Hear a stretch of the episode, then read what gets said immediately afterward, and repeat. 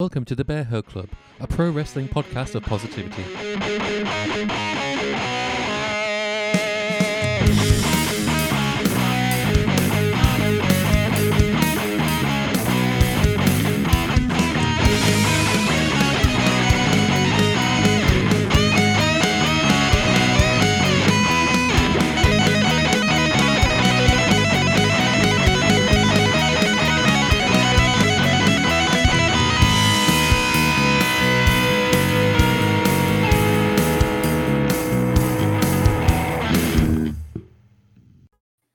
Hello, everybody. It's Wednesday. It's six thirty p.m. G M T, which means it's time for Wednesday Night Paw.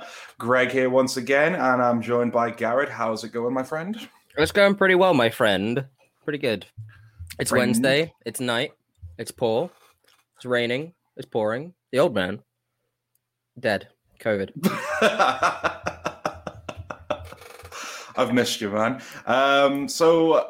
This week, we're kind of going straight into it. So uh, we're covering Black Wednesday free, I guess you would want to call it. So literally, as we went live, just before we went live last week, W W E was getting the axe out again and doing another round of cuts, but with some quite surprising names. Um, so it's quite fitting it's just you this week because I already got Scott and Jace's thoughts. But what was your kind of gut reaction when you first saw them? I wasn't surprised. Um, I was surprised on a couple names. I wasn't surprised yeah. on most of them. I think one of them is... the most ridiculous thing I've ever heard mm-hmm. them doing. Um, but but no, it, you know, they, if they've got an investors meeting, they want to raise their bottom line, even though they've got record profits. Nothing new, nothing shocking, just capitalism working, I guess, apparently. Kill me. Yeah, I mean, this this is capitalism at play. Um We, what we're going to do, we're going to do what we did last time when there's a round of cuts. We're going to go for each of the names, give like a rundown of what they did in their run with W W E, like ask if they did well, did they deserve better, and we'll obviously cast an eye at where we would kind of like to see them go next. But before we kind of go into it, I, was, I want your opinion on this. So a lot of the rumor mill is that they seem to think all these cuts, because they've done way more than they did last year, is that W W E are looking to sell. What is your thought on that? Well... It's di- it's difficult when you talk about wrestlers and promoters, bookers, people that run companies like that, and, and you try and get their intentions.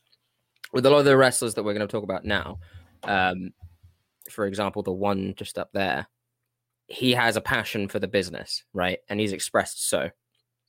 Some of them, I don't know if they do. They didn't come from a wrestling background. They were just kind of, this was a job to them, possibly. And the same could be true with someone like Vince now, you know. Um, hmm. We saw that he, throughout his career, his ownership of the W W E and W W F, he's tried to make it a bodybuilding thing. He's tried to make it a boxing thing. He's started the X F L. He started the X F L again. Perhaps he might he might be done. It could be it could be someone... sinking the ship before they get off.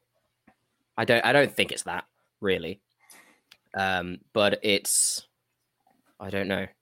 Possibly keep him in just the. Uh, uh, I I feel like even if he did sell, he would still be on as a. As a creative.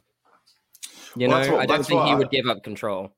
That's what I said, because given when you look at the history, obviously W W E's this big company, it's got board of directors, but when you actually look into it, Vince is very clever with who he gives control and what percentage. So even though he only owns, last time I heard, it was a while ago, he only had he only had forty-nine percent of the shares. When you look at everyone else, they've got like maybe a one share or like a half a share. It's not, it, it's divvied out. So he, regardless, he is still in control. And I think even if he did sell off the company, he would want some kind of, like you say, a control within that, so he's not completely letting go of his baby. The thing is, as well, is whoever they sell to, it being corporate America, would want him there as well. It's like yeah. it's a Steve Jobs, uh, Elon Musk type situation where they want to, when if that person were to go, regardless of if they actually have any say on anything. They are the face and the front man and the person that they've that that historically the company has been doing well under Mm-hmm. So, so yeah, they, they'd want to keep him around. I doubt he'd want to go anywhere. Um, I, I am sure they've had talks with N B C yeah. or whoever. Um, and they're still doing like relatively fine on the ratings. All ratings are going down in T V well, world. That's like everything across the board. So yeah, that's I, why I, mean, I always get like a bit annoyed that a lot of shows and dirt sheet and YouTube stuff always hang on the ratings being bigger than like still being the benchmark for success when really it's not anymore. I think, I think ratings, the, the demographic matters more than the rating, right? Yeah. A E W at this point, oh, A E W at this point practically is, is worth just as much as the W W E in terms of demographic because they have a better uh, demographic of people that are actually buying merchandise and advertisements that are on T V. Yeah. Um, but the W W E have such a wide reach brand name, uh, merchandise, everything globally. What matters a lot is is how much content you have, the backlog catalog that you've got, how much you can keep pumping out and just keep eyeballs on things. And where people are making money now is in streaming, where there isn't advertisements or anything, you know. Hmm. Um, W W E can almost skirt that line as well because not only can their talent be used in other advertising uh, pretty effectively, um, you can advertise during pay-per-views. You can buy, you bet you buy matches, right? Uh, uh, Zack Snyder's Army of the Dead, that bought a match and yeah, had zombies in the match. Yeah. Snickers has basically sponsored entire year's worth of matches at this point. Yeah. Um, Cricket Wireless. Uh, Final Fantasy, Gears of War, they've all sponsored matches and they've probably paid a pretty penny for it. And it's probably worked out. Like, I bet the demographic crosses over pretty heavily. Yeah, yeah. Especially something like video games, like, right. for sure. I think there's well, then, a big correlation between the two video games and wrestling fans, for sure. So I can totally see how, uh, you know, like people would want this product for their service. If... I mean, it's already on Peacock. Is it? It's not live on Peacock. They just have the network, right? But they've got the the pay per views. It yeah, I, I think it's still uh, it works similar how it does over here. Like it, they've got those T V deals, so it has to go on U S A first. Over here, it would have to be on Sky first, and then a week later, it'll be on the network. I think that's probably how it works. That's how at least it works in the U K. Like if it, it's on like at least a week or two week delay before it comes on the network over here for like Raw and SmackDown and now N X T. Mm. Be interesting to see where it goes. I don't think television is dead or dying. No, no, no. Uh, it's just changing, basically. Right. I mean, Follow. if you, uh, I, don't, I can't remember who I spoke to this spoke to, told this to last. It might have even been on this podcast. I don't remember. Do you know the trend uh, between the Oscars and the Game Awards? No. The so. Trend. Yeah, like like how the viewership is trending. Okay, um, no, no. So the Oscars back in, like, like let's say, I don't think the Game Awards have been going for ten years, but equivalent like ten years ago. Yeah. The Game Awards had like a million viewers. The Oscars had about like, what, seventy plus million, you know, hundreds of millions really globally. Yeah. And as, as the years have gone on, uh, it's... traded massively, whereas the last Oscars had something like nine million. The most recent Game Awards had like eighty million and going up. Uh, like it's only going to skyrocket more. And this is something that's on Twitch for free and YouTube and all these other streaming services. And people, advertisers are probably paying less to advertise directly to gamers uh, than... Coca-Cola is to advertise to geriatric people on on the Oscars. So yeah, things are get like, but the Oscars aren't going anywhere. They're not yeah. gonna they're not gonna leave T V. Same as I doubt W W E or A E W or wrestling as a whole. These T V stations aren't going anywhere. They still got spaces to fill. Uh, but I wouldn't be surprised if we see a tandem like uh, it's live online and on T V. Well, I mean, A E W's sort of doing that already with the fact that you've got Dark and Elevation on YouTube, but then obviously mm-hmm. Dynamite and I guess this new Rampage show will be strictly on T V. So there is already a match there. And like a lot of wrestling companies are already using, I think, Ring of Honor regularly like shows their stuff on Twitch as well. So there are like a lot of companies that are already kind of crossing both paths where you'll have the T V deal, but then they'll also have their online content, I suppose you would call it. I mean, we look at W W E's forays into that space already. Yeah. Uh, Mixed Match Challenge was streamed live on Facebook Watch now, Facebook Go, whatever the fuck they were trying to make when they were trying to make Facebook the uh, a new Vimeo uh, yeah. or whatever. Now there's Facebook Gaming as well. I don't know. Uh, well, Facebook Facebook Gaming bought Mixer. Do you know Mixer? No, I do not remember Mixer. So when I before I started streaming on here, I was I was streaming on Mixer because I was like, this is the future. This is the future. There's so there was Mixer. Mixer was uh, Microsoft's go at online streaming, and it was pretty good. Like it worked really, really well. Uh, there was lots of easy streaming tools and things like that, and there were um, one of the best features was like. You know when chat pops up, obviously? Yeah. The latency between chat popping up is instantaneous. Someone would type a message, hit enter, and it's there. So it was like instant reactions. Facebook buying, that's pretty interesting. Uh, I I would love a, a, a W W E... Granted, I've actually never watched uh, a, a wrestling show with a chat open. I think it would be very interesting to watch a W W E pay-per-view and just, you know, The Undertaker pops up and then everyone's like, oh, pogs and chat, pogs and chat. Yeah. Like a, yeah. Like a, like a Pepe the Frog, but it's uh, it's The Undertaker with, with his eyes rolled back or something. All right, well, I guess that's going to have to be the Bear Hug Club's first emote. Um, Get on it, man. I could do that. You could do that. It's interesting to see where it goes, but back to the main point. I... don't know if he'd even want to give it to anyone else other than sell it, you know? I don't know if he'd yeah. want to hand it down to uh, Steph uh, or Trips, and Hunter. Shane, yeah. Or if he'd just want to sell it and have them as creatives. Yeah, I mean, you've got to wonder what they... If that is the case, you've got to wonder what they must be thinking, because, I mean... They were obviously the ones who were meant to be taking the throne off him, and then now he's like, no, I'm just, I want to sell it on, give it to someone else. Give it to Disney Plus, put it on there. It's really not out of the realms of possibility no, at all. It's not. Uh, I mean, we said last week Disney Plus would be, I, I like, because when, when we announced this before we recorded last week, I did have a lot of comments from people saying, a lot of people are obviously really against the idea of them selling to the big soulless corporation.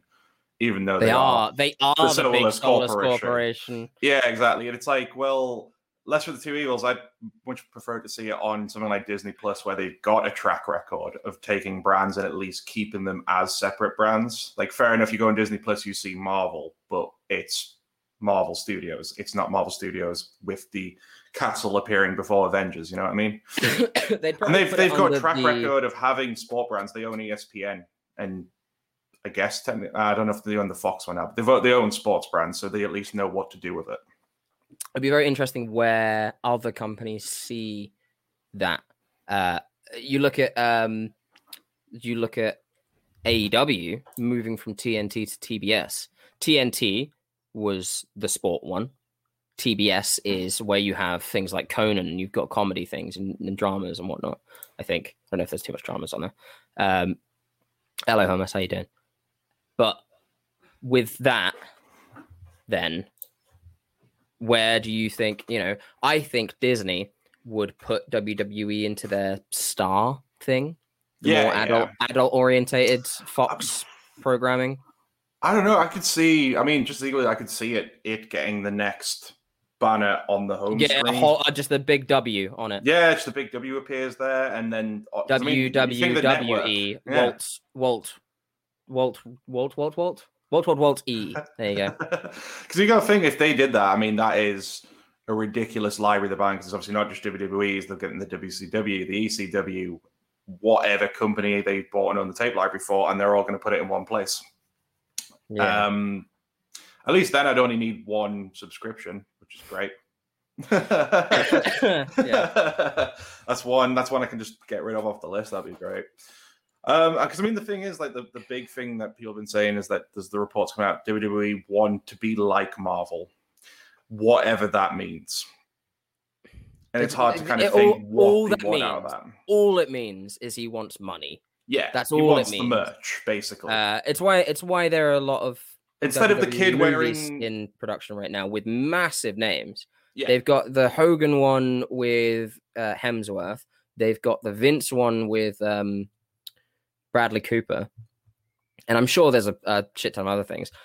The way I mean, the way they the way they act is that every movie that Cena or um, or The Rock are in are W W E movies, or even Batista as well. I guess if you could class Army of the Dead as that. Uh, I'm sorry, you're doing doing, man, oh, my guy. Sorry, I don't know if our wrestling talk uh, about business will get you too. To uh, in the mood for, but you know, we'll there try you to go. Bring the laughs, you know. But yeah, I can see what they want to do and and marvelify it. I, bet, I think basically when he says that, he wants not that there are already kids doing this, but he wants the majority of kids to, instead of wear the Spider-Man shirt to school, they wear the Roman Reigns one. If they go at the toy store instead of picking out the Spider-Man action figure, they're picking out the Roman Reigns one. Not that there aren't kids already doing that, but he would like the idea of a lot more kids doing that. Right, right. Well, maybe under someone else's leadership, it, that could happen. Hey, so you never know. We will see. We will see. Anyway, back to the main thing we're going to do. Should we start running through these names, do a little back on them, say where we think they're going to go? Um, do you want me to take the wheel on the first one? Uh, on uh, what are we doing it by your list, or are we just doing it pick and choose? Uh, we could do. We could either do it in list order, which means obviously you can go first, or we could pick and choose. It's up to you. Mm, pick and choose. I could. I mean, I could go with that one first. It's a fairly big one. Should we, should we get? Should we get the big guy out of the way first? Yeah. All right. Let's get the big guy out of the way first. Well, obviously, we're talking about. Obviously, I'd probably say the most shocking name that appeared on the list, which is of course Big Braun Strowman. So big, he's covering us up. Um, yeah, this is the one I think was the most shocking to a lot of people, given he barely a month ago was fighting for the W W E Championship, and it seemed like he was, you know, pretty prominent, still fairly big on the card. Uh, so, I mean, yeah, what were your thoughts when you saw his name pop up? It doesn't make any sense to me. Braun Strowman was... at one point in time, not the hottest thing in wrestling, but he was the biggest big man in wrestling. Yeah. Uh, and he could have been a Lesnar level. He could have been a, you know, your practically your Andre or your Big Show or your uh, Vader type, you know. And for a yeah. while, he kind of was, and he had some all right kind of things. What what they've done is they've taken a dude who had no fucking interest in wrestling, and they were like, "You're fucking big, get in the ring." And he's like, "Oh, okay, okay, yeah." Okay, uh. And he went from just some fucking power lifter who, you know, good at that, but like couldn't wrestle for, for shit, to someone who was actually pretty good, especially what he good. what he did. Like he he got really good for. Um, wrestling as a big dude. He found his little niches and his really interesting moves and things that would pop the crowd as a face and things that would, you know, uh, really fuck you up as a monster heel. Uh, had some really interesting moments. They gave him a lot of big men spots, flipped a fucking ambulance, a massive truck, all this kind of shit. Um, and then they just get rid of him. Yeah. I don't understand. He wasn't even on the kind of money you'd expect a universal champion to be on. Uh, I don't, I think it was around a million at that point when he signed yeah. his five-year deal. But before that, he was not actually on too much. I think that was, I think he got the title and then they were like, all right, cool. Uh, let's give you the big, big I was going to say, he only got the million when he was finally in that picture, which was around, well, I think he signed that in twenty nineteen, and he didn't actually win the Universal title till twenty twenty. So, well, yeah, they were just like, well, we're paying for him, so we might as well make the most of it. Yeah, exactly. Um, but, you know, even before that, he was putting in the work. I think at one point he was on around three hundred K, uh, which relatively, compared to people that aren't doing as much as him, wasn't too much, you know. It's still a shit ton of money, let's be yeah. real. But but just talking as someone who is uh, five foot seven on a good day, five foot five if you don't like me, um, I don't need to eat a lot uh, to to to keep up this this muscle mass right here, you know. Whereas Braun Strowman needs to eat a shit ton, you know. He yes. needs to work out. He needs to do a lot of work, and he did it. Like he was, he was, you know, relatively kind of pudgy at one point. It's fair to say. Uh, well, not really. He's still fucking jacked and huge. Oh yeah. But he got cut. You know, he was like, he got absolutely stacked, and then tell him to piss off. I do, I just don't understand this one of all of them. Very mm-hmm. well. I can't imagine he was like asking for his release. No, no, um, definitely not. I mean, I doubt. I don't. I wonder if he even knew it was coming. You know. Well, I mean, the reports that came out afterwards saying is that they said he had his peak two years ago, which was when they would have given this deal anyway. So I don't know how that makes sense, unless it was very just like. This is the one people point to when they say they could be possibly selling because it's a million dollars that they can. Save is what the kind of pointing towards. Um, but yeah, um, it, it was it's still shocking to me because I thought, like, again, he was just in the main event not long ago. He was still featured pretty prominently. He had a big match at Mania with Shane. Like, that was one of the few matches that had build surrounding it and they did give some attention to. Um, and like, it's he'd been the first one to come along a long time, like you're saying, he's. The first big man giant that they've had since maybe Big Show to come along and actually do well at it.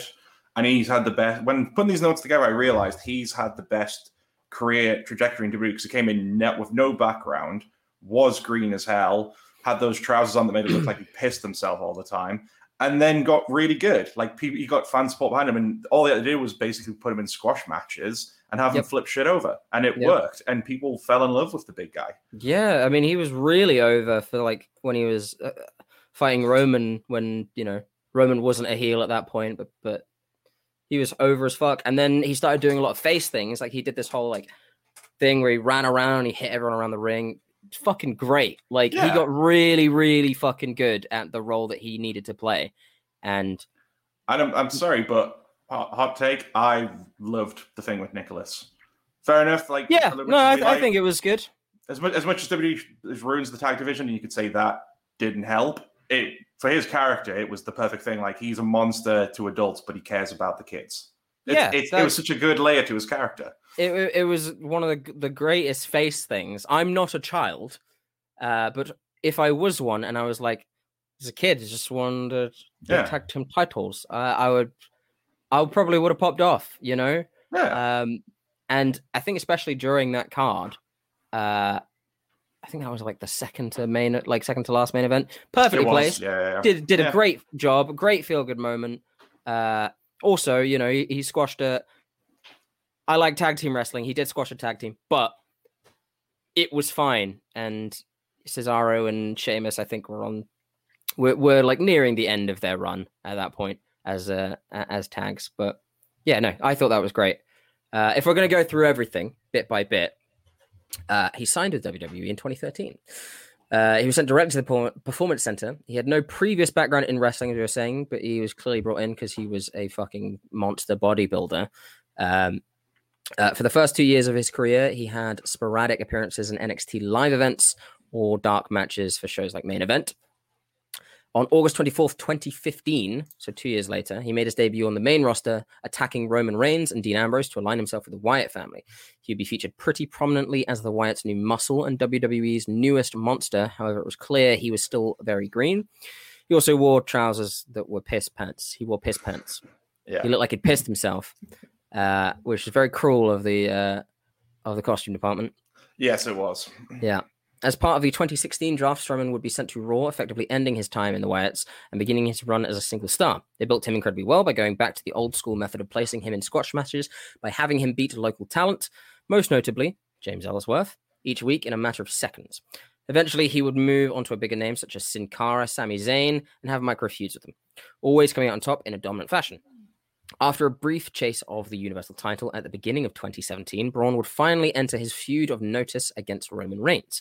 Despite being the heel in the feud, support for Braun went through the roof, as this was still in the midst of the crowd rejecting Reigns.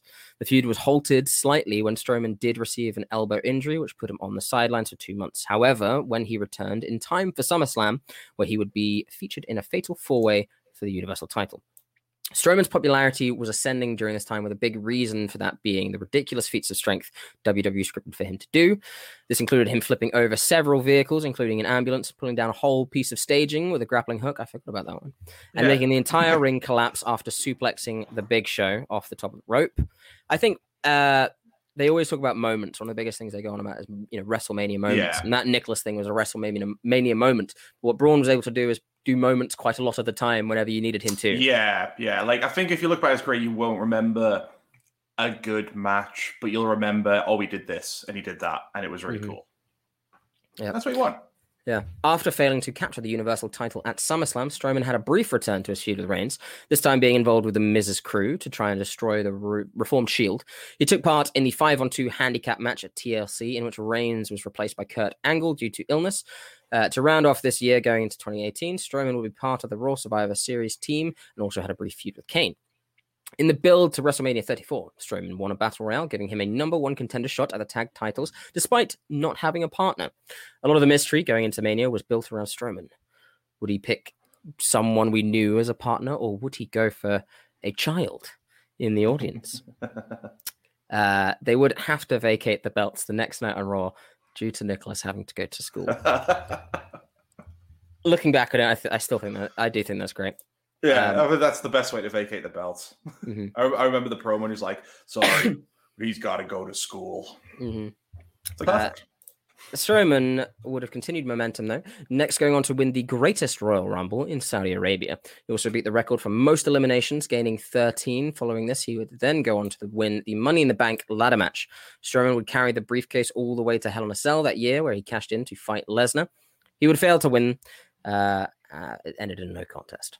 Yeah, yeah. I yeah. I always disagree with this kind of character having the money. Well, I don't not disagree. Well, it's, I, th- I thought it was weird for him to have the Money in the Bank. Then they give it to Lesnar as well, and it, uh, yeah. later on, and it's I don't well, know. If I'm right, if I'm right thinking, I think the reason why I added the no contest thing, I think this was when they had a string of Hell in the Cell matches that kept ending in no contest, and it's like it's Hell in the Cell. Like, it shouldn't end in a no contest. But I agree. Like, he he was someone who never needed the Money in the Bank, and it was never. It was either a foregone conclusion he was going to win in dominant fashion, or you put him against Lesnar and he probably wasn't going to win. That's the thing. Mm-hmm. Uh, for the rest of the year, no, it was during this time he entered a f- pretty forgettable feud against Baron Corbin, who had become the Raw G M at the time. I forgot about G M Corbin.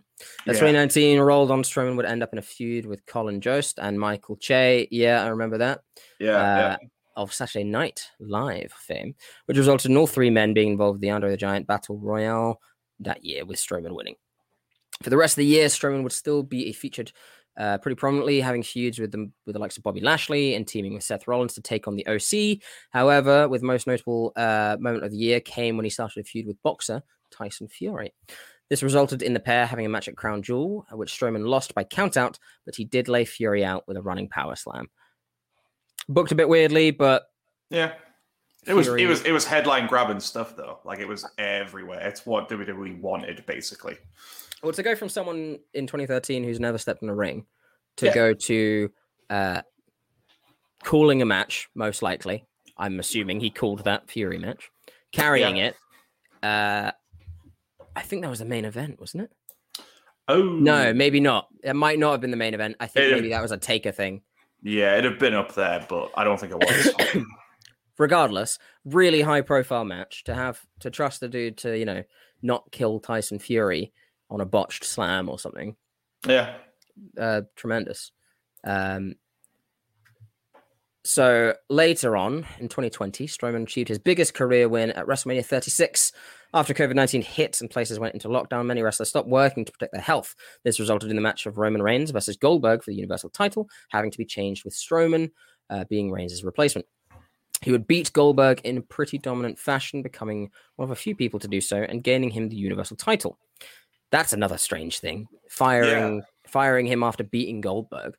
Yeah, uh, like literally a year later. firing them you, as well. You don't get to, with a character like Goldberg, you don't get to beat Goldberg. It's like mm-hmm. um, it's like having someone beat Taker at Mania. You don't get to do that with many people, and when you do, yeah. to get rid of them is a very strange thing. Oh yeah, uh, yeah, I agree. He then would immediately feud with Fiend Bray Wyatt. Uh, the feud was built pretty well, drawing on their history in the Wyatt family, and then bringing in Alexa Bliss for Wyatt to use as Braun's affections for her after their time as partners in the Mixed Match Challenge, which was on Facebook. Uh, the end of the feud came with Strowman losing the belt to The Fiend at SummerSlam, ending his reign at one hundred forty-one days. He failed to get the belt in a rematch, which was won by Roman Reigns.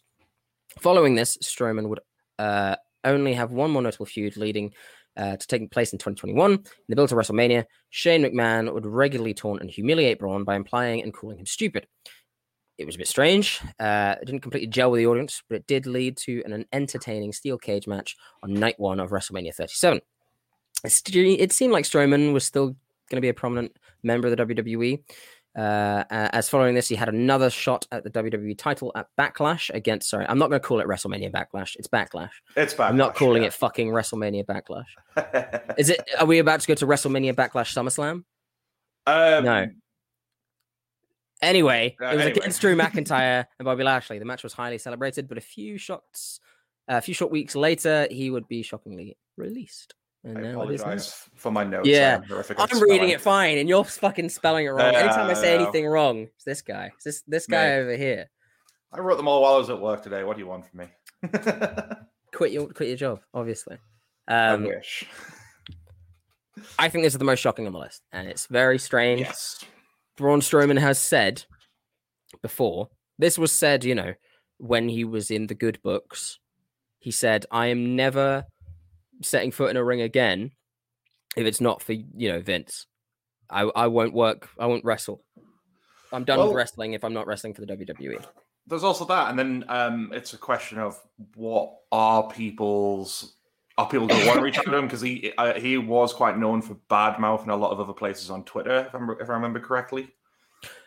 Uh, there was a lot of backstage things that I'm told he kind of... He kind of... was a bit arsey here mm-hmm. and there, and um, he he badmouthed indie wrestlers during COVID. Yes, that was the thing I think I'm remembering. He said some pretty harsh things when they were like going through a really bad time, and it was like, "This is poor timing, Braun. You shouldn't say this stuff." Yeah, it's just like, well, yeah. you're out, you're out of work. You should get a get a job type thing. It's like, yeah, it's like, yeah. well, well, Braun. Ugh. Uh, Hold on, is that is that something I sowed, and I and I'm supposed to reap it? Uh, well, he's fine though. I'm sure he's minted. So yeah, fine. yeah. He dabs at his tier with a hundred dollar note. Mm-hmm. There we go. I okay. Let's let's say where we would like him to end up if he does want to do that. The thing is, he'll probably end up being rehired by W W E anyway. I think so. I, I feel like this is if you look at those names. That would be the guaranteed one that Vince would eventually want to bring back in, maybe for less money. Maybe this is just a power play on Vince's behalf to try and drop that contract a bit. It's, it's been done before, you know. This is what it's Vince such would do. It's such a ridiculous system where you can sign a contract and then just the contract holder can just say, "Fuck off." I mean, I think he gets yeah. six six months, three three or six months of his downside payment. He doesn't get, you know, bought out of his contract, which a normal contract really should, because, because yeah. you know, the so many of these people are being kicked out, and they've planned, they planned a, a life, they've bought a house, they put down payments on things, you know, and now they're just fucked. Um, yeah. I don't know if Strowman is in that boat, but yeah, yeah, I do wonder what he'd do. I doubt he'd go back to powerlifting. Uh, I don't. I'm not sure what the longevity of a powerlifter is. Um, I mean, maybe even if it's not something like that, maybe maybe he does try to go into acting. I mean, I'm not saying he'll be like the next Batista or a Rock, but I mean, maybe like a Kurgan, you know. To be honest, he was the best part of Holmes and Watson. You're not a big fan made... of those movies? I want. I wanted to die. I would rather watch. I would rather watch uh, the four-hour Zack Snyder cut of Justice League nineteen times before I watched Holmes and Watson again. So bad. Damn hot take. But you know what I mean. Like he does. He wouldn't be the star, but you could easily hire him to be just big, big man Bond henchman. You know, doesn't have to say sure. anything. Just has to smash shit up and get into a fight. You know. I wouldn't. I wouldn't that. be surprised if I see him in just like a Steven Seagal movie uh, later down the line. Uh, yeah, selling, it's a shame. Selling it, for be a good Seagal. I think the best place for him in the wrestling world is. I think maybe the best people that could book him might be N W A. Maybe. Oh, that's, that's not a terrible shout. I, I was thinking either... I was thinking probably Impact, something like that. I don't know. I don't, I don't see him on A E W, and a lot of people seem to think that's where they go. I don't see that happening. I don't yeah. think... Tony Khan is... Even though that they do go through... They, they, they bring in a lot of people quite often. I still think Tony Khan is smart with where he puts his money and who he wants on the brand, and I just don't... When they've already got someone like a Lance Archer... who's a way more, like, a better big man. You know, they've already got quite a few there. I don't think they need a, a Braun Strowman to come on. You know what I'm saying? Yeah. For, for me, N W A looks like the kind of place where you could book him fairly well. Uh, should he go somewhere else? New Japan has a history of really good big men. Oh, that's true. I don't, I don't know if that works this day and age, but... It yeah, because when you when you think of New Japan now, they've got big men, but they're the sort of modern big man, if that makes sense, like a Jeff Cobb or a Shingo Takagi. Like they're not only monsters, but they can wrestle pretty damn well. Yeah, one of one of the best big men they have is uh, Tomohiro Ishii, and he's like my height. You yeah, know? But he you don't think it because he carries himself. He's called the Stone Pitbull for Christ's yeah. sake. Uh, I don't know. I hope. All of these people land on their feet. Yeah, uh, Braun Strowman absolutely. is one of those people who has a lot of stock in them, so could go somewhere. And, you know, he's genetically, uh, to, to, to coin a phrase from um, uh, uh, Charlotte Flair's, I think, I think it was Michael Cole that said about Charlotte Flair, uh, he is genetically superior. So there you go. There you go. Well, I think we'll just... jump on to the next one. So we'll cover Ruby Riott next. Um, was this one shocking to you all? I felt like this kind of was a little bit. Maybe not on the same level as a Braun, but I would have thought, given... When doing the notes, I realized she's not actually been there for as long as I thought she had, and she didn't achieve anywhere near what a lot of the women have. But she still seemed like a prominent name that they could rely on, if you know what I mean. It was a bit like when Heath Slater got released. I was surprised that him getting released because you heard, you heard a lot backstage that they were happy that the fact he would just kind of show up and do what was needed of him, even if it was quite damaging to his character. You know what I mean? He was just a team player, and it seemed like that's kind of what Ruby was. Uh, and I thought that's the kind of people they did like to keep because then it meant, you know, they could just basically do what they want with them. Yeah, I mean, I don't think I was surprised because of them... Uh... firing uh what now two-thirds of the Riott squad. Um one of them was pregnant at the time, I think. Maybe she got pregnant after, I forget, but um yeah, I'm not really surprised, which True. is annoying because she's fucking like brilliant. Oh yeah. Um yeah. And now you look at the depth of the women's rosters on SmackDown has like seven women. Is that all that's not now? That's not an exaggeration either. That's that's basically how much they have, um, and it's just very strange. Like three, two, two or three years ago, you you asked me like, okay, I, when A E W was starting, mm. um, and one of the biggest criticism that everyone has of A E W is that their women's division isn't very good. Uh, not that the women aren't; it's just not very. It's not booked yeah. very well. The uh, and then COVID happened. happened and they, you know, couldn't get some of the women over from Japan or from the U K.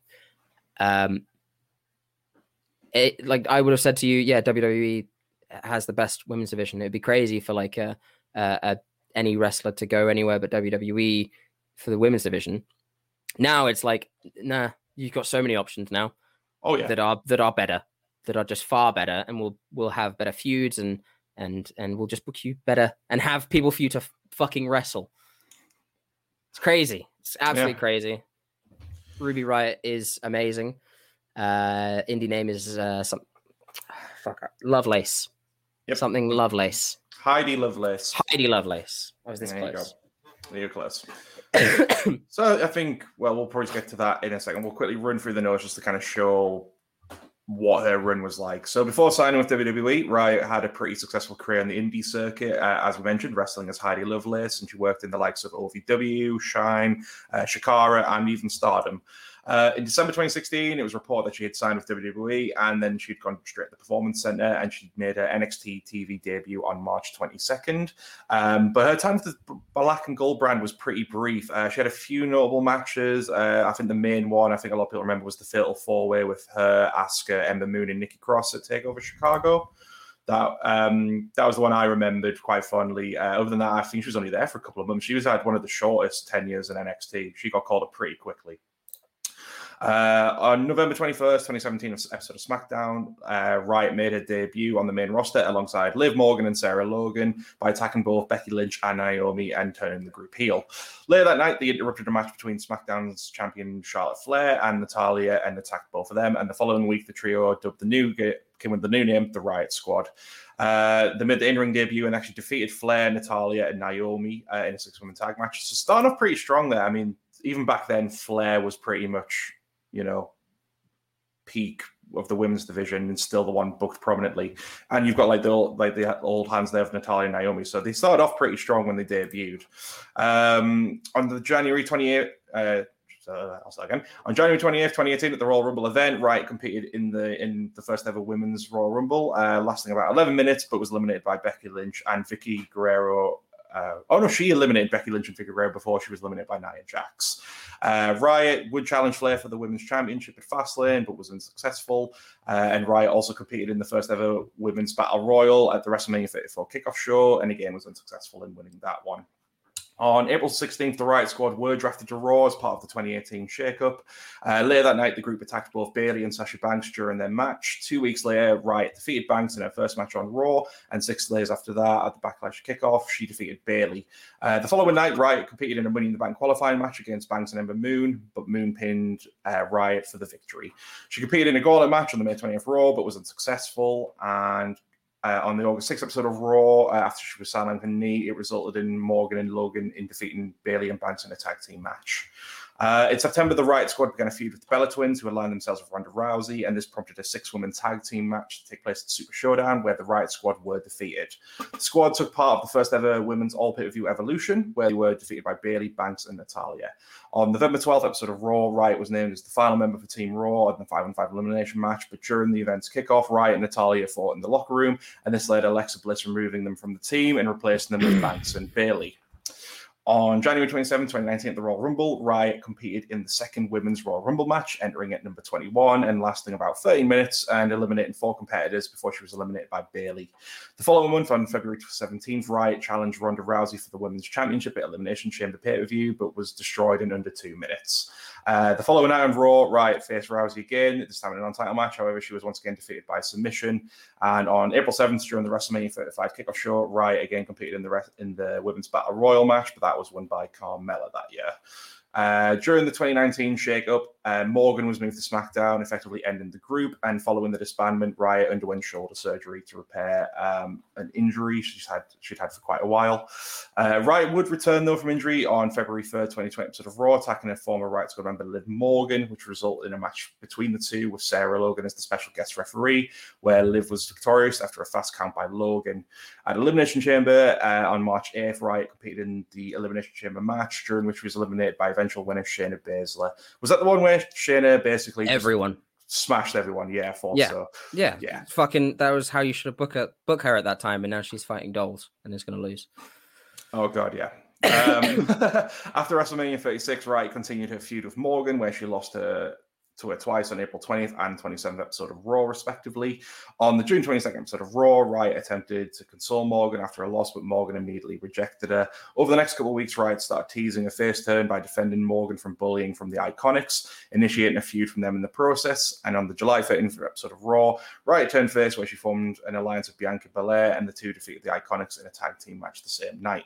On August third episode of Raw, Ruby appeared on the Kevin Owens show and apologized to the returning Liv Morgan, only to be interrupted by the Iconics. Later the same night, Liv decided to team with Riott to take on the Iconics in a winning effort. This would mark the beginning of the reformation of Morgan and Riott as the Riott Squad. They would face the Iconics two more times at Payback and on August thirty-first episode of Raw for the number one contendership for the Tag Team Championships, also forcing the Iconics to break up per stipulation. As part of the twenty twenty draft, they were both moved to SmackDown.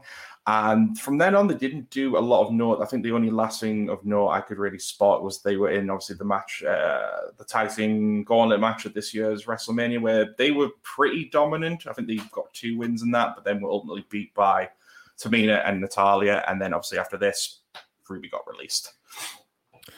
Uh, you know, you know, I'll, I'll talk about what I always talk about is tag team mm-hmm. wrestling. So I'll leave that for a oh, second.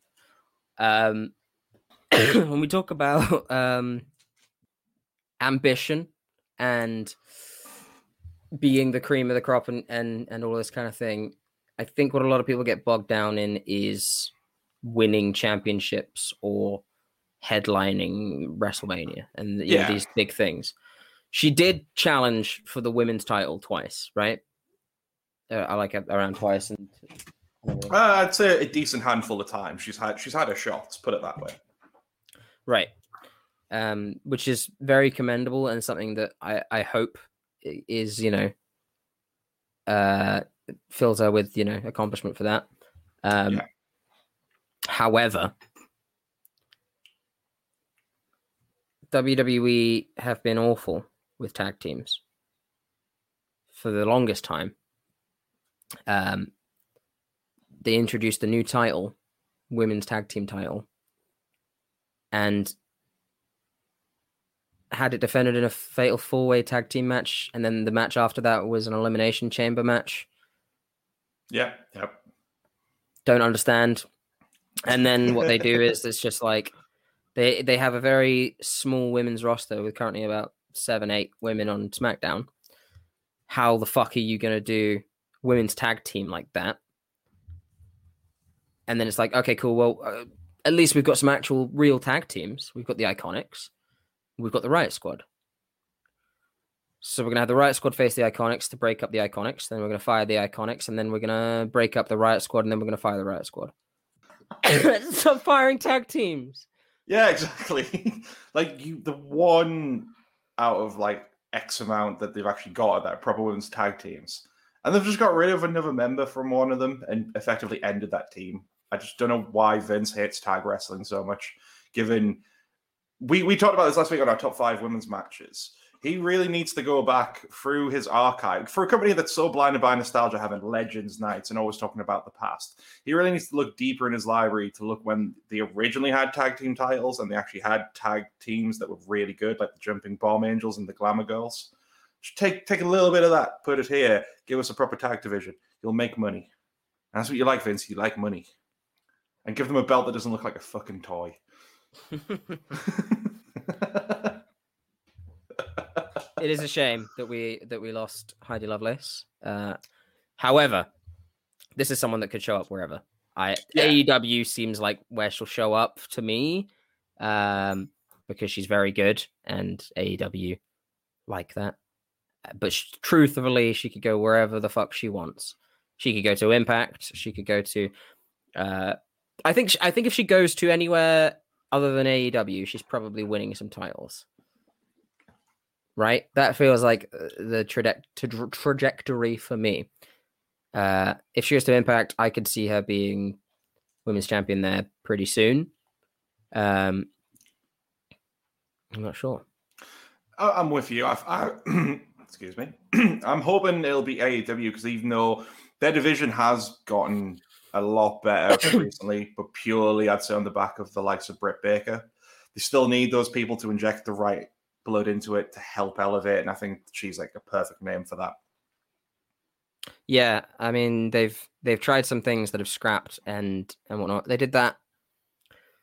Brandy did that thing. Do you know what I'm, do you know what I'm on about? Brandy the did night, a whole the Nightmare Collective.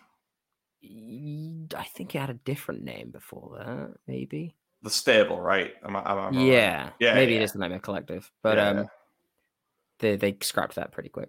Oh uh, yeah, and a few other a few other things. They just like, all right, we'll kill that, uh, and they seem to be finding what's working so far. Britt Baker, D M D, uh, Shida did pretty. Was starting to do pretty well uh, and getting over. I think it's a shame that she uh, didn't get like a the win with the crowd properly. What are you talking about? She, you know, when Shida won, she did, she wasn't with the crowd, was it?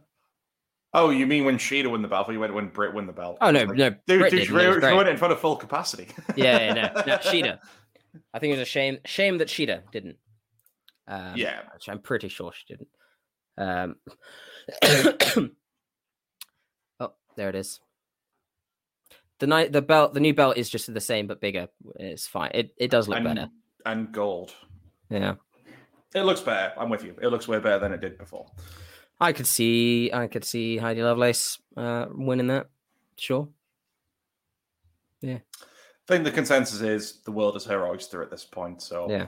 Oh, and from all accounts as well, she's apparently absolutely a gem and lovely. Oh yeah. Every, everyone was posting about how uh, that's an awful loss. Uh, yeah. Yeah. That's what I said before about her being a good hand. It seems like no one had a bad word to say about her, and everyone was absolutely heartbroken that she wasn't going to be there anymore. So it just yeah. speaks volumes to the kind of person she must have been. Mm-hmm. Um, right, we'll move swiftly on. Um, do you want me to kind of go over the next one? Are we going in order of the notes I've prepared, or would you like to pick pick one to do? Let's just keep going. Same order. It's fine. Same order. All right, then. So it's over to uh, the one I don't think uh, people were totally shocked about, but it was still like you've, you've let money run through your hands there, of course, being Aleister Black. I think the only way, the only way people, people were shocked is because he, after, what was it, a six-month absence, uh, absence, he finally came back and it looked like he was where he needed to be. He was getting pushed. He was going to go to a feud with Big E. It looked like he could have been like perfect to get like the mid card going again, and then all of a sudden just stripped away. Yeah. Uh, but when you look back for the notes we do in a second, like other than his run in N X T, his main roster was a bit of a, it was a bit all over the place. It, it's like they never knew fully what they wanted to do with him. Despite he's come out recently and said he had a good relationship with Vince, and Vince had these ideas, but it seems like ultimately they just didn't know where or what they had and what they could have done with him. Which... Well, so he came back with a dark, this dark father gimmick, right? Um, came out, attacked Big E. I think they had a planned match like the next week or something. Um, he pitched a bunch of ideas. He had a new theme, uh, all of this kind of thing. That he he showed it on on Twitch, I believe. Wow. And to me, it just speaks volumes on how how quickly and how possibly little thought went into all of this in firing them. Yeah. If you've he... got this all planned, you've spent money on a new theme, you've spent time planning everything out, you're like, okay, well, this is uh, going forward, this is his story with Big E, and, and you've booked out other wrestlers to be like, this is going to be their story, it's all going to, you know. And then just fucking... get rid of him. It's absolutely insane. Absolutely to, insane. To quote the man himself in the tweet he put out pretty much straight away, he said it was very left field, I think he said. So like, even he had no idea that he would have been up for the chop. Because like I say, it seemed like they were basically, they'd finally repackaged them. They'd give them their new theme. They'd done everything that would point to, oh, well, you're safe. You're going to be sticking around. And then, nope, he's, he's just gone. And, he, and like like you said, he, like he, he doesn't seem upset or sour about it. Um, and as again, like the last one, I think the world will be his oyster, which we'll get onto. But let's quickly run down what he achieved. So obviously, before signing with W W E, Black had a lengthy career on the Indies, uh, wrestling as Tommy End.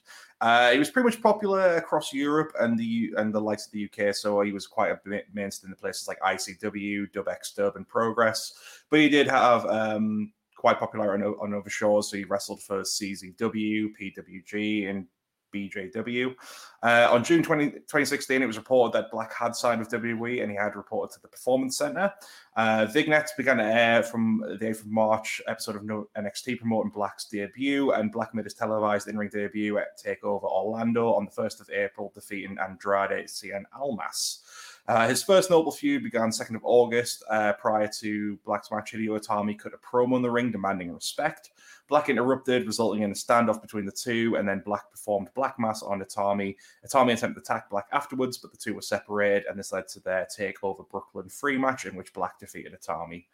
Black then began a feud with the Velveteen Dream, where Dream constantly stalked and harassed Black in order for him to say his name, which resulted in their match at War Games, which Black won, but in a bit of pure brilliance, he did say Velveteen's name. That that was that was a brilliant feud. I completely forgot about until I started doing these notes. Yeah, the fact that uh, build the whole thing around him wanting to say his name was per, was so well done.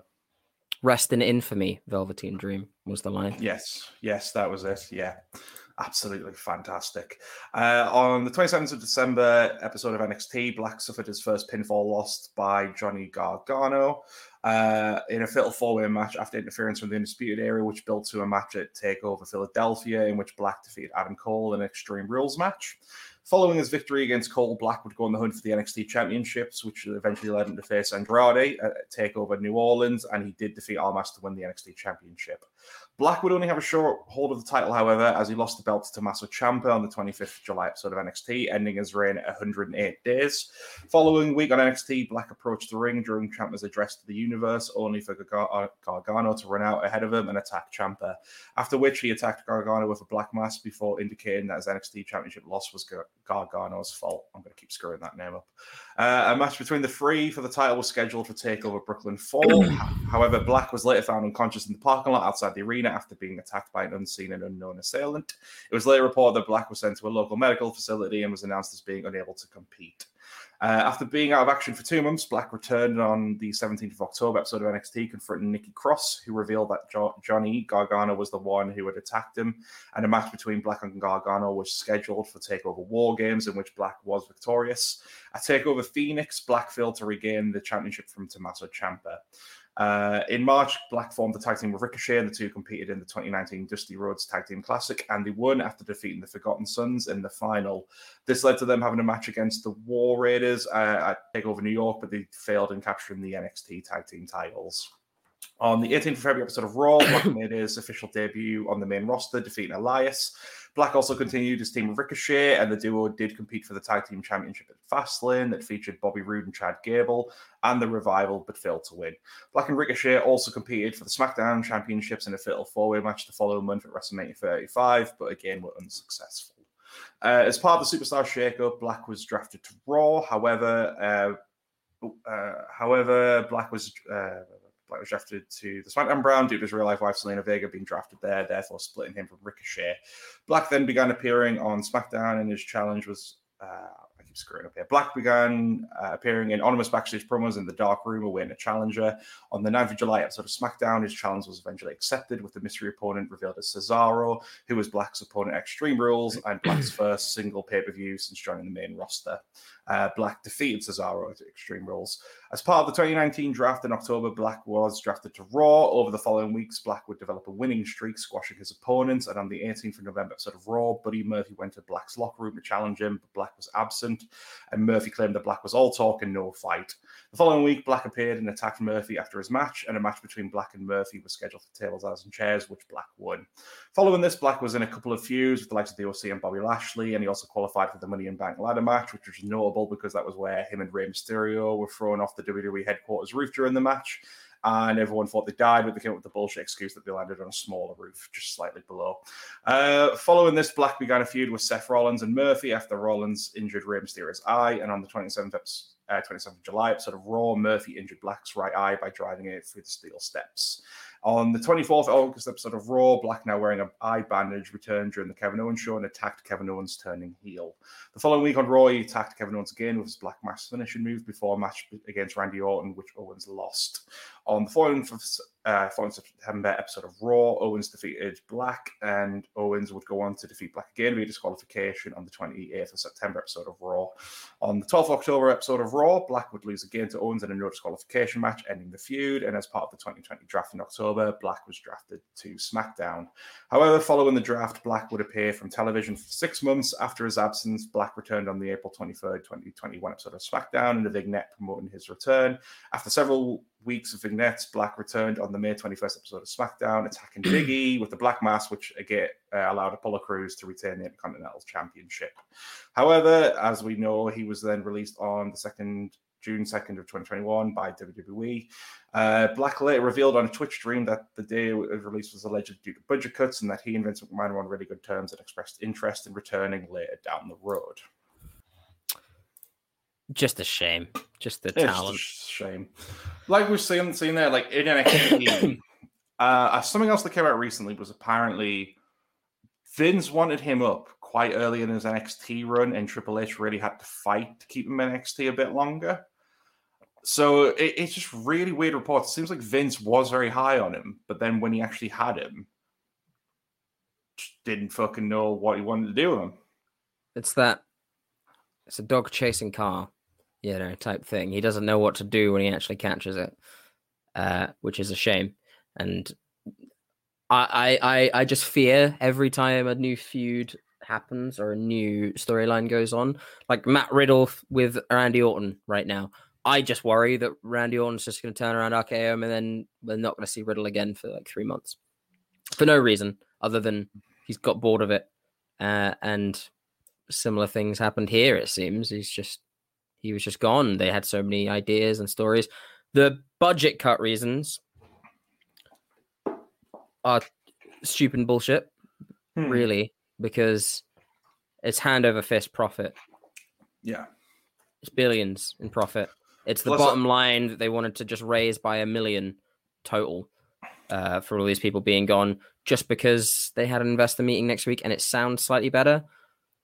When in the grand scheme, a million is, you know, fuck all uh, in terms of like their actual, uh, their actual worth. I mean, I, I, I mean, I don't know what he was earning, but I doubt it was anywhere near Braun as well. No, so it's it's it's still surprising. um, I mean, I mean, the obvious thing to this is that he did deserve more in W W E, and it was it seemed like he was willing. To, he seems like he pitched all kinds of ideas and was constantly trying to get stuff on T V, and for whatever reason, he just got got told to sit in catering. I think I think a lot of people still seem to think maybe it's because of the whole thing with Selena, but even he doesn't seem to really think that's been caused much of an issue, because he did say he kept his work life as work and his personal life as his personal life. He yeah, I I don't let that get in the way. I don't think it was that, and partly because I really don't want it to be that. Because if that's the case, and that's how petty this man actually is, uh, Vinnie Mac, then then it it should have been shut down long ago. Oh um, yes, yeah. I think that the it's good he's gone, because they gave him a quite a cool entrance where he like comes up like that, and they made it creak. Why did they make it creak? Why did they fucking make it creak? The whole point of him like going up like that is that it's supposed to be like a some kind of like vampiric thing, not yeah. his bones going. It's not supposed to be. It's not supposed to be a fucking uh, uh, rusty gate on a graveyard. It's yeah. supposed to be him fucking vampirically just. Da, da, da, da, da, da, da. No matter how truly good. That. Uh, big shame, big sad. Big shame. But uh, unless this is one of the names they want to snap back up, I would. We've already talked about this before. I would love to see him in New Japan in the G one, just kicking dudes in the head. Just, just it would be amazing. And then, of course, he gets to go back to his much better name of Tommy fucking End. Mm-hmm. Tommy, Tommy, Tommy fucking End. I didn't um, mind Aleister Black. Aleister Black's. Aleister Black's Black's a great name, but I think Tommy End's a much better name. And I don't know. I'm indifferent. I think they're both the same to me. Well, you're wrong. But all right. It's your opinion and whatever. Oh, well, I'm going to Tommy End this conversation. I'll give you an Aleister Black eye. Let's move on to the next one. before right. we uh, before we just Aleister at each other. Uh, yeah. So this one, I'm surprised didn't happen a while ago, but who knows? So obviously, it was Lana was also released. There she is. Um, yeah. So when obviously Rusev left, there was obviously it was surprising that she was this far behind going with them. Um, as we'll see in the later stuff, maybe Vince kept her around for his amusement, given the, the storyline she had last year. We'll get onto that. But yeah, well, what's your thoughts on Lana leaving? Or being told to leave, rather. Not surprising. Mm-hmm. Um, somewhat, somewhat disappointing, because I think she was she's actually a really, really good uh, uh, talent, especially manager-wise. And she's seems to have been like... in comparison with a lot of the other wrestlers there, she's still very green. Um, but she had been putting in the work and she was doing fairly well. And they, they'd put her in a tag team. And I like tag teams. Uh, and it also means that, you know, her weaknesses could be held up by uh, Naomi's strengths. It also means that when you when you kick someone out who is in a team with someone, you you fuck over the other person as well, you know? Yeah. They're not suddenly going to be put into a different feud. They're just going to meander about and be in a precarious position, being catering for a while. I mean, that was already kind of happening anyway, because when... I don't think I don't think after Mania, the pair of them would have been seen on T V, right? I mean, I don't watch Raw and SmackDown anyway, but... I think they'd been on... I think they'd been on a little bit. Yeah, they had some... some... backstage things, and I think they had a couple matches. I okay. Um, Maybe I'm but, wrong on that. Yeah. It's a shame. Definitely a, a very good talent. Um, possibly, you know, far better as a manager, I would say. Absolutely. Uh, the earlier stuff before she got in the ring was tremendous. It was like, I don't like to use the word valet because that is a very archaic term, but she was like the next step along from that, where it was like a more modern view on it, if that made sense. It wasn't just she was pretty icon, she was a legit good manager accompanying her husband at the ring and could get him good heat as well, especially in the early days. Like when I'm going through the notes, they did she did say a lot of controversial things just to get their characters over, and I mean it worked. I guess, I guess it, it made it made them popular. Yeah, I mean they did it. They told the most classic wrestling story of foreign person bad, America good. And they told it like really well and quite fun. Yeah. Uh, sure, there's some xenophobia here and there. Uh, but a- as that story went, it was really good. And also Rusev came in on a fucking tank. It's really cool. Yeah. Um, so she signed with W W E in twenty thirteen. June twenty thirteen, where she was sent to their developmental branch, N X T. She debuted on October twenty-third, twenty thirteen, uh, under the ring name Lana, scouting Alexander Rusev. On the November sixth episode of N X T, Lana became Rusev's social ambassador, using a Russian accent and developing a character who majored in foreign affairs and business and social media marketing in college. Lana made her main roster debut on January thirty-first episode of SmackDown, where she and Rusev in the following weeks appeared in a series of self-promotional videos and speeches. In early May, Lana began uh, uh, dedicating Rusev's matches to her hero, President of Russia, Vladimir Putin, as well as adopting an anti-American uh, Russophilic gimmick.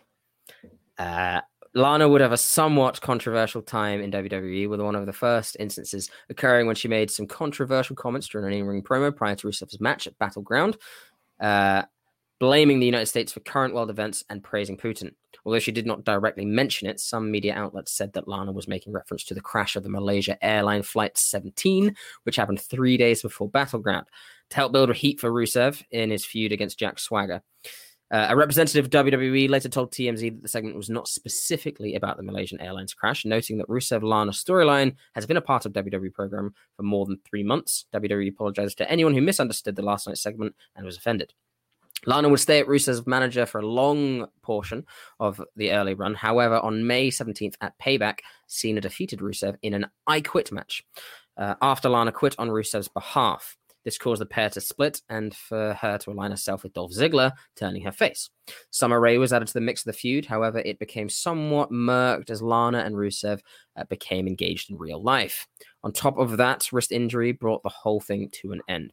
It was during this time that Lana, making steps to becoming a wrestler, uh, though it was apparent she was very green, having no previous background. She had brief feuds and appeared in qualifying matches for the likes of Money in the Bank. She was also an entrant in the first ever Women's Royal Rumble. Throughout late July twenty eighteen, she was booked with Rusev and Aiden English against Andrade Cien Almas and Zelina Vega. This turned Lana face for the first time since twenty fifteen. At SummerSlam, Lana and Rusev faced Vega and Almas, which they lost. However, they won the rematch on the following night on SmackDown. She competed at WrestleMania thirty-five in the annual Women's WrestleMania Battle Royal match, but did not win. Lana turned heel uh, again on September thirtieth, twenty nineteen edition of Raw after betraying Rusev and kissing Bobby Lashley. Scandalous. During Rusev's Universal Championship match with Seth Rollins. After Rusev was legitimately released from his W W E contract, Lana remained in character, mocking him on social media. Lana then began a feud with M V P after he tried to gain Lashley as an ally. At Backlash, Lashley was unsuccessful in capturing the W W E Championship due to an altercation uh, between M V P and Lana at ringside, Uh, which allowed Drew McIntyre to retain his championship. The following night on Raw, Lashley confronted Lana and blamed her for his loss at Backlash, starting, uh, stating that she used him to get famous, including making their sex life public. Lashley would then ask for a divorce before leaving with M V P. On the September fourteenth episode of Raw, after Lana and Natalya lost to the Riot Squad, Nia Jax performed a Samoan drop on Lana through the commentator's table. And that would become a theme. uh, Jax would Samoan drop Lana through the table on a weekly basis during Raw. On the October twelfth episode of Raw, uh, Lana uh, after Lana and Natalya lost to Dana Brooke and Mandy Rose, Natalya left Lana in the ring, uh, claims that she's done, thus ending their alliance. On the main event on this on the same show, Lana won a battle royal by last eliminating Natalya to challenge the Raw Women's Champion Asuka for the title, turning face in the process. In the following week on Raw, Lana challenged Asuka for the Raw Women's Championship, but was unsuccessful. After the max, after the match, Jax Samoan dropped Lana through the commentator's table for the fifth week in a row. On November twenty-second, at Survivor Series, Lana participated in the traditional Survivor Series elimination match as part of Team Raw. During the match, Lana was told by her teammates to stand on the ring steps, not to tag it in again. At the end of the match, Jax and Bianca Belair from Team SmackDown were counted out, leaving Lana the sole survivor, thus winning the match for her team. On the next day on Raw, Lana challenged Asuka again for the Raw Women's Championship. However, the match ended in a no contest as Asuka was attacked by the Raw uh, by the Women's Tag Team Champions Nia Jax and Shayna Baszler, who were on commentary. As Lana saved Asuka from Jax, who tried to Samoan drop her through the commentator's table, the two defeated uh, Baszler and Jax as Lana escaped, going through a table for the first time in a couple of weeks. On the next Raw, Raw Women's Champion Asuka and Lana defeated the Women's Tag Team Champions again after Lana pinned Baszler. On the December fourteenth, twenty twenty episode of Raw, Jackson Baszler injured Lana's arm and leg, making her unable to compete in the T L C pay-per-view match with Asuka as her partner against Jackson Baszler. She returned on January thirty-first, twenty twenty-one at the Royal Rumble as the twenty-sixth entrant and lasted nine minutes, twenty-eight seconds before being eliminated by Natalya. The following night on Raw, she teamed with Naomi to earn the future Women's Tag Team Championship match. Uh, they were scheduled to fight in a Tag Team Turmoil match in night one of WrestleMania thirty-seven to determine the number one contenders for the W W E Women's Tag Team Championship at night two against Nia Jax and Shayna Baszler, and they were eliminated by Billie Kay and Carmella. Lana was installment on getting Rusev over as a heel because he's too likable on his own. That is true. Yeah, that is yeah, true. Yeah. If Rusev was on his own, he would have become... Uh, Rusev Day would have happened way sooner. Yeah, without a doubt. It's a shame. Uh, she's going to A E W with Rusev. Moving on. That's basically it. Moving on. Well, do you want to take us through... uh, take us through the next one? Because I know you're a big fan of Murphy. It's my boy Murphy. Oh, yes. Uh, Murphy and Aleister Black being released at the same time is uh, rather serendipitous, uh, almost fortuitous, because these two in W W E practically had a linked career for a, a short time. Uh, yeah. Yes, they had that great match in on the main roster, but before Aleister Black was moved up, while they were both in N X T, there was a whole house show circuit of these two just wrestling. And it was like match of the night every night. And they were just amazing and had great chemistry. And, you know, for the for their part, I think they both did a fairly good job when they moved up. Um, Murphy obviously was, you know, tried to find his footing. And where he did, I think he he... you can't shake a stick at what he did on the main roster, I think. No. Well, put it this way. Literally was about a month ago we were talking about his partner, Blake, and how he basically was always on the the, coat, the coattails of someone else, whatever tag team he was part of. And Murphy's kind of the prime example of that. Like, he just shot off after their tag team ended. And yeah, fair enough. You can say he wasn't always featured prominently, but he was part of some pretty big storylines. I mean, he was part of... So you want about the eye for an eye thing? That was one of the most talked about storylines, and he was a pretty big player in that. And even when he wasn't like featuring a big storyline, he was having show stealing matches, whether that was in the cruiserweight division or again with the likes of Aleister Black. So he was he, he was someone who really fought to prove his worth. And yes. I think it's going to do well for him going elsewhere following this. Oh, without a doubt. I mean, his matches with Mustafa Ali, I think that was the height of two oh five Live for me. Uh, that was the point, because I didn't watch it on a, on the reg. I definitely lost interest uh, when Enzo Amore was there. I lost interest when they lost uh, uh, Neville, uh, when Pac left. Um, but when he was champ and he was putting on these mad matches, and he just exceptional. It, it was incredible. Um, a real loss of talent. The kind of person that if you're going to do a two oh five Live, if you're going to do a cruiserweight division, he is your perfect building block for that, because mm. he's fucking incredible. And he he looks like a monster of the cruiserweight division, which he was for a long time. He has some amazingly innovative offen- uh, offense. Uh, Murphy's Law, one of my favorite moves. It's just uh, it's just like, what, a pump handle spinning uh, Samoan drop. Right? Because you kind of get him up like that, kind of in a pump handle, spins into a Samoan drop type deal. Right. Okay. Yeah. It, yeah. It, it's something that he, he's able to make th- quite a simple move, really. It's practically just a Samoan drop that spins, make these things look uh, incredible and over the top and mad. And he is just exceptional. But let's go through his history. Before signing with W W E, Murphy had a successful career on the indies as Matt Silva. Despite wrestling for various promotions, he was mostly a mainstay in his home country with the promotion Melbourne City Wrestling, where he was their champion for two hundred ninety-three days. On the seventeenth of March twenty thirteen, Murphy signed a developmental contract with W W E and was assigned to the, their developmental territory, N X T. Uh, he mostly would make house show appearances under the name Buddy Murphy. In August twenty fourteen, Murphy formed a tag team with Wesley Blake. On the fourteenth of August episode of N X T, they defeated uh, in the first round of a number one contender tag team tournament by the Lucha Dragons.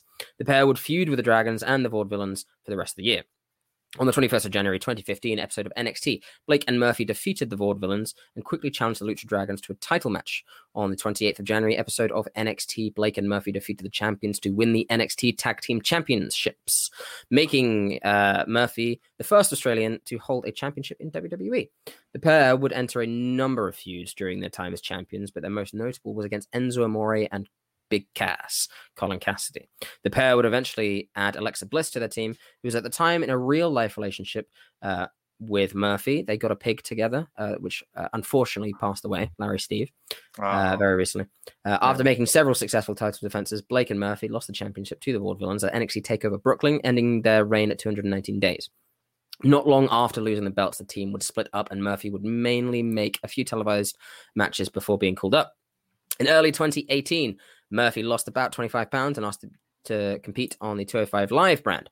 On twentieth of February, episode of two oh five Live, he made his debut as a participant in the Cruiserweight Championship Tournament, defeating Aria Daivari in the first round, but lost to Mustafa Ali in the quarterfinals. Murphy would have many shots at the title that ultimately proved unsuccessful. On the sixth of October at Super Showdown in his hometown of Melbourne, Murphy defeated Alexander to win the Cruiserweight Championship, his first singles title in W W E, the first Australian man to, com- uh, to accomplish this feat. He would hold onto the belt for one hundred eighty-three days before losing the title to Tony Nese on the WrestleMania pre-show. Pre-show.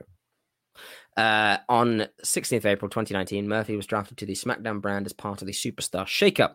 Murphy had various feuds during this time and wowed on audiences and critics with his in-ring work.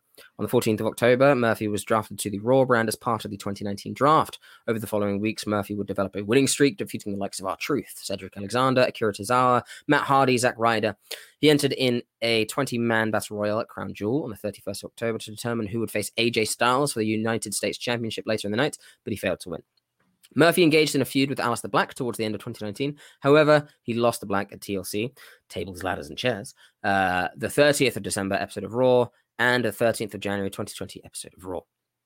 On the thirteenth of January episode of Raw, after losing his match to Aleister Black, Murphy sat at ringside in distress uh, throughout the remainder of the show.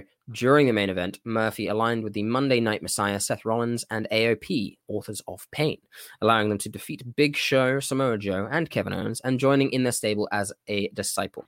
The following week on Raw, Murphy and Rollins defeated the Viking Raiders, Eric and Ivar, to win the W W E Raw Tag Team Championship. On seventh of February, his uh, ring name was shortened back to simply Murphy. Murphy and Rollins successfully defended their titles against the Street Profits at Super Showdown on twenty-seventh of February, but eventually lost the titles to them in a rematch on the second of March episode of Raw. The reign ended at forty-two days. Murphy and Rollins failed to reclaim the championships from the team at Elimination Chamber six days later. In May, Murphy and Rollins started a feud with Rey Mysterio and his family, as well as Aleister Black. At Payback, Murphy and Rollins lost to Mysterio and his son Dominic, uh, after Murphy accidentally kicked Rollins, costing them the match. On the fifteenth of September episode of Raw, Rollins attacked Murphy after Murphy cost Rollins in a, ste- Ooh, cost Rollins in a steel cage match against Dominic, leading to Murphy getting closer with Rey Mysterio's daughter, uh, Aaliyah. As part of the twenty twenty draft in October, Murphy was drafted to SmackDown brand. The storyline continued uh, when after Aaliyah kissed Murphy. Uh, on the thirteenth of November episode of SmackDown, Murphy turned on Rollins, thus turning him face for the first time in his W W E career. Murphy defeated Rollins the following week on SmackDown to end the storyline. The love storyline between Murphy and Aaliyah would be dropped shortly after, and Murphy would be taken off television. G- good, I think. Yeah. It, it was it was always a little bit creepy. Um, mm-hmm. Yeah, yeah, yeah. Murphy returned on the fifth of March twenty twenty-one episode of SmackDown, trying to reunite with Seth Rollins against Cesaro, to which Rollins re- buffed. Murphy would then go on to lose a match against Cesaro. Murphy's last W W E appearance took place on April ninth, twenty twenty-one, WrestleMania edition of SmackDown in the Andre the Giant Memorial Battle Royal, having been eliminated by King Corbin. Uh, uh, uh, sad, but again, won titles, did amazing, um, worked. That, that's a very... Uh, brass ring grabbing performance. It was. It it seemed like, especially when you look at this stuff, maybe when he was in N X T as Blake and Murphy, that was good. But then after that, it felt like, well, what's he going to do now? And he kept constantly outdoing people's expectations, I would say. I think he went from being someone who many people wouldn't have thought much of, and then because of these tremendous matches and the fact he kept getting himself in the title shot, people do remember him, and he proved how much of a great worker he was. Yeah. one hundred percent.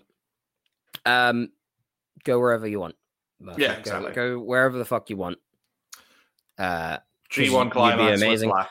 The thing is, the thing is, he could go to the G one and do amazing in the G one, or he could go to the Best of the Super Juniors and just dominate the entire division for years. Uh, because he's amazing. I don't know. I don't even know what stable. I think he'd be a good fit for a Bullet Club, uh, type maybe. I think I think he's got that like heelish attitude for the Bullet Club.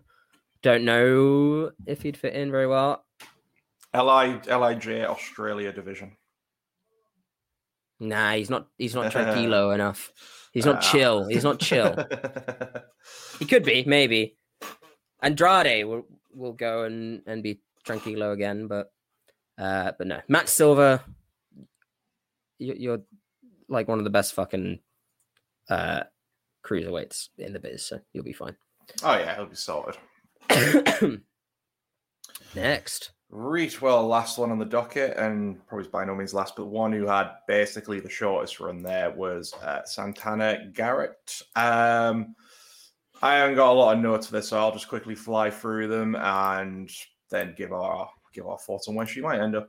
So, uh, Santana Garrett, before signing with W W E, Garrett has had a pretty strong career working for the likes of T N A and Impact, Stardom, WOW, and Shine.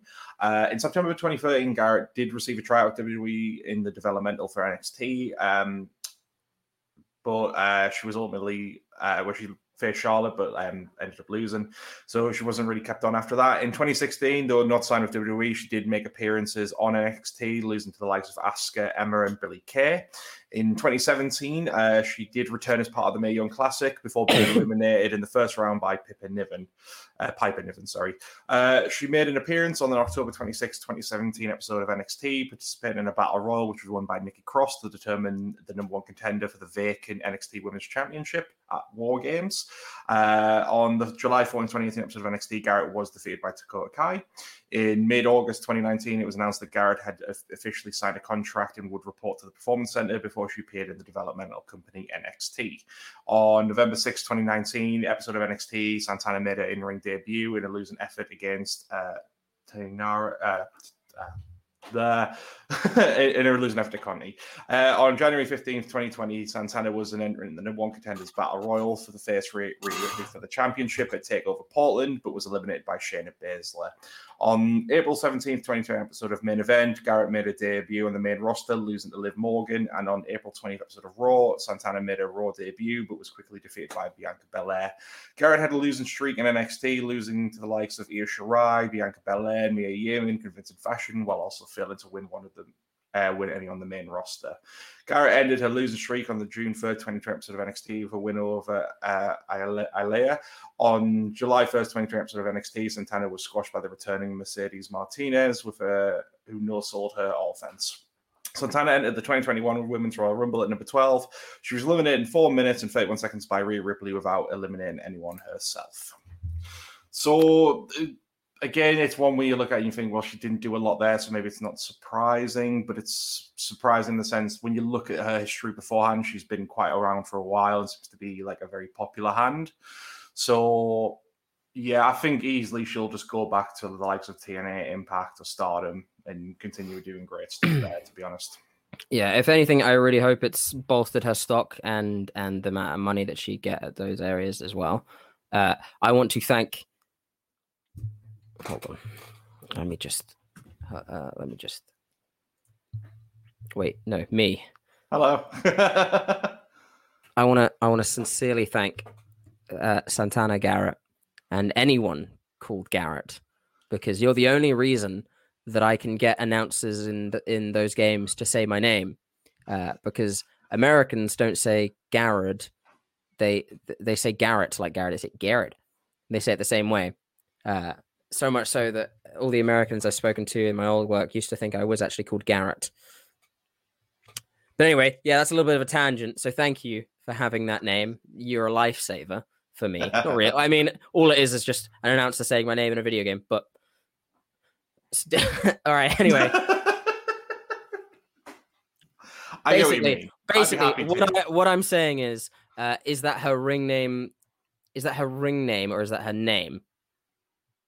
Because if that's I, her name, I hope she signs for A E W so that I can have my name in A E W video game, I, please. I think she's always used Santana Garrett wherever she's been, so maybe but that... Did she go there and then W W E, like, copyright? we, we, we, own, we own you now. We own this name. Uh, I think Santana Garrett's her actual name. Good. Wonderful. It's a good name. Yeah, that G, nothing... that G, G A R R is a good way to start a name. Yeah, there's nothing. Well, I'm only looking on Wikipedia, but there's nothing to indicate she's got an actual real name. This must be her real name. Yeah, unfortunately, I I, I haven't been um, put onto too many of her too many of her matches. I think now That's... should he go should should she go somewhere else? I think I very much will. Um, yep.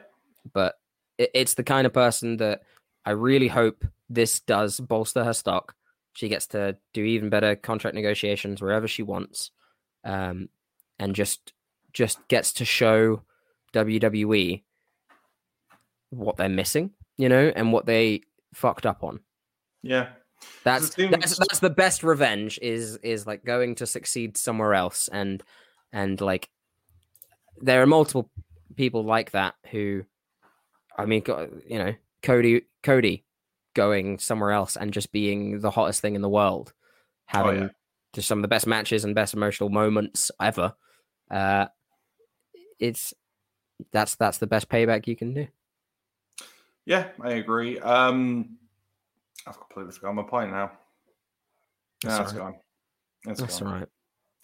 It, it was it was one of those names that when I saw it, I can I like had completely no clue who who she was. Like, I just can't remember ever seeing her much on W W E N X T T V. That was it. I mean, the thing is, like, it seemed it must be very bittersweet for her, because she, when you look at those notes, she had multiple times trying to get there, and then she finally got there, and it's literally ended in a flash. But hopefully it'll, like a lot of these releases, it'll just rejuvenate them and make them want to do amazing stuff elsewhere, just to kind of prove their worth.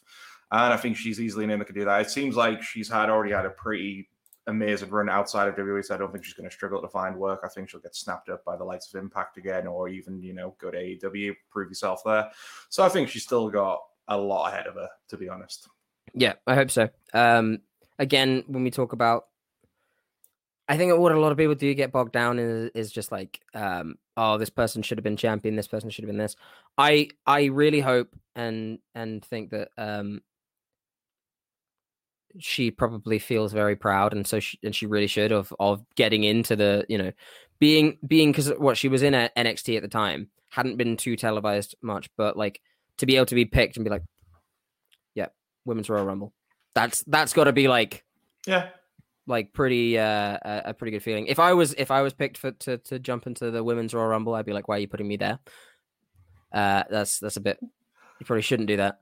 Um, but if I was picked for the Men's Royal Rumble, and that that was as far as that was like the highlight, that would still be a highlight, you know, and, oh, yeah. and something I'd be very proud of, and something I would put in my resume so that people paid me more. Has been in Royal Rumble. W W E Royal Rumble star. Uh, yeah, Garrett. Garrett.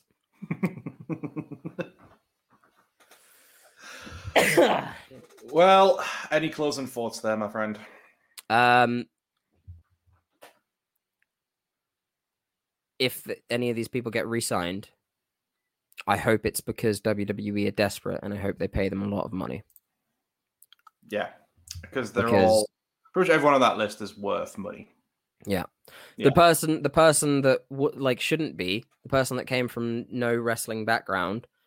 Well, two of them came from like barely any wrestling background, Lana and uh, Strowman, and yet, you know, were made into these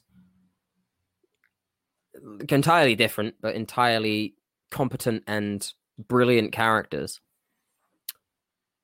and then just gone. It's that's mad. It, it's crazy. It, that's crazy to me. Where you they because they they rarely build their own talent anymore these days, and to then just get rid of it's just sad. Yeah, it's just so sad because they're so good. All of yeah. everyone on this list is great. Yeah, Vince had what he probably wants as his own homegrown monster, and he let that monster go. Either way. As we've seen recently with the likes of Andrade finally being able to now show up elsewhere and showing up in A E W, it's going to be an exciting couple of months once their no competes run out. As you as you say, it's not worth the money they printed on. They could easily fight that if they wanted to. So either way, it's going to be exciting for us, the fans, to check out. Yeah, that's um, why it's why that's why Andrade's there right now. Just as soon as he could, he's out. Andrade El Idolo, by the way, he's got a he's got a long fucking longer name. Andrade C- Andrade Cien Almas is fucking great. What a name. Just naming him Andrade, fuck off. Just fuck off. It's crazy. What is Vince's unless obsession? unless unless, uh, unless Santana Garrett moves up and she's just called Garrett. That's fine with me. That's fine. Yeah. That's fine. That's the exception to the rule. I mean, that's just Vince's madness of wanting to give people one name to remember them, like Riddle. Like, just why why how, who can't remember Matt Riddle? What is he now? Is he just Riddle? I forget. Just Riddle, but I, I, everyone still. I think. It, still I think calls it'd be him Matt Riddle. I think it'd be more hilarious if he was if he was just Matt. That Matt. would be hilarious. It would fit the Stoner character a lot more. I suppose. Dude, dude, it's Matt. All right. I think that'll wrap it up there. Yeah. So yeah. As usual, if you want to find us on any of the socials, uh, it's the Bear Hug Club Podcast on Facebook and YouTube, Bear Hug Club Pod on Instagram, and Bear Hug Club on Twitter. And you can also check out our website, which is bearhugpod.wixsite.com forward slash bearhugclouds. Been doing a lot of cool stuff there and been tinkering with it a bit, so uh, please go check there for things like matches you need to see. We're also starting our guide to wrestling. I've already put the dictionary glossary thing up on there if you want to go refresh yourself on some cool words. Uh, we won't be here next week because it's our scheduled week off, so we'll catch you in about two weeks' time. Take care, everyone. Goodbye. Mwah. Mwah. Mwah. We're releasing you.